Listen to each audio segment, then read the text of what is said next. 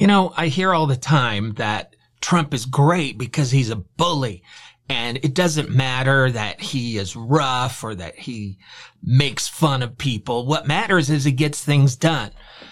Well, here's the problem. A bully doesn't work in a representative government. Think about it. You have to be able to convince people to come over to your side.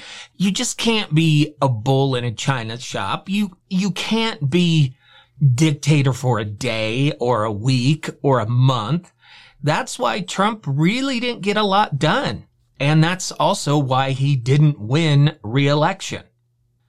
I'm just curious, if you think that the election was stolen in twenty twenty, why do you think Trump can win this time?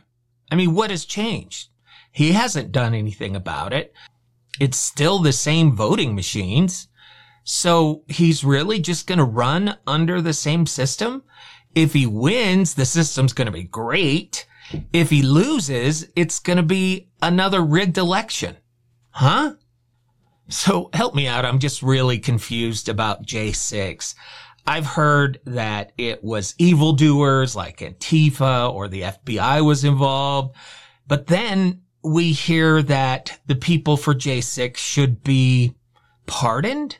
And then we see pictures of them strolling through the Capitol. And we're just going to ignore all of the other pictures, as if you would do the same thing with the riots in the streets. If I tell you those riots didn't happen because I show you a group of peaceful protesters, you'd be like, oh, yeah, that never happened. Come on. Are they Antifa? Are they F B I? Are they heroes? I think the truth and the reality is, is that people know in their hearts that January sixth was wrong. They're just afraid that it reflects poorly on them. So they're making up all of these excuses.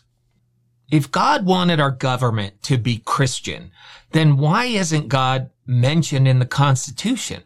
If God wanted to choose our leaders, like he chose Trump to be our savior and our leader, then why would he have a representative government where the people get to decide? You see, the two can't live in the same world. You can't have somebody as chosen by God, who is the appointed one to run the government, while at the same time, the people get to choose. You can't have both. I really don't understand how Christians are so ready to throw away just about every Christian principle in order to get what they want politically. I mean, are you willing to throw away love your neighbor and all those things for a border wall? Are you ready to throw away forgive your neighbor so that you can win as a political party? I've always believed that if you become the enemy, or if you become what you hate in the name of winning, haven't you really lost the battle? I know, I know Ashley Babbitt was a hero, right? So you're telling me that if this was one of the riots in the streets and somebody was pushing their way through and practically overwhelming the police, and this rioter gets shot, you're telling me that you would be calling that person a hero? You're telling me that you would not call that person in blue a hero? So what I'm hearing is that you want to force your political will on everybody else. You want to take total power, and you want to force it on everybody else in the country. You don't want to have to convince hearts and minds. You just want to take control and roll over the other half. If this is you, I, I would urge you to consider that, is this not the behavior of fascists and terrorists? How does this belong in a place where we cherish a constitution? And the key to that constitution is representation. And the key to representation is you're going to have disagreement. If the founders were inspired to allow you to overthrow completely anybody who disagrees with you, then why did they put in the Constitution? Doesn't make any sense. Okay, this is for all you who jumped into my comments the minute I said something negative that you didn't like, and instead of countering what I said, you just attacked me. I think I'll speak in your language. Maybe you'll understand it a little bit better. I'm rubber and you're glue. Whatever you say to me bounces off of me and it sticks to you. Okay, this may not be my regular post, but please stop singing at concerts.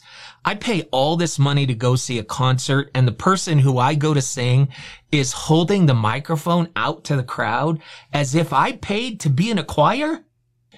Look, I know you love Trump. I know you think it's amazing to have somebody who says it like it is, and they're going to bowl everybody over. But honestly, think about it. That behavior, that style of governing only works in a dictatorship. And that's what Trump really wants. But we don't have a dictatorship.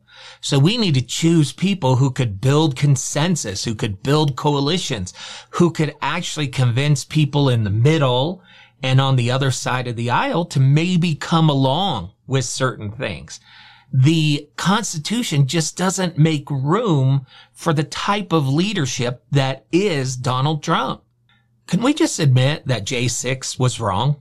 I mean, can we just do that? Can we just say that whether it was Antifa, whether or not it was Trump supporters, whether or not it's the F B I, can we just say that it was wrong? Can we start there? Why are so many people so willing to not say, or so unwilling to say, it was wrong? Why all the excuses? Let's just call it like it is.